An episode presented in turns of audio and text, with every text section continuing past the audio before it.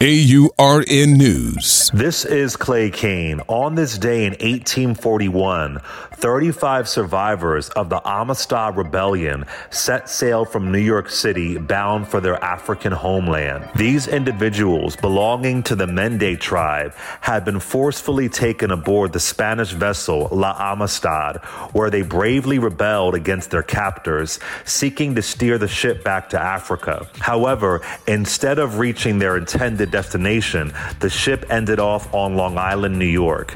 This led to a legal battle for their liberty as they were tried in the United States. Despite the struggle, they were ultimately acquitted of mutiny after the case reached the Supreme Court. Their voyage back home was funded by abolitionist allies.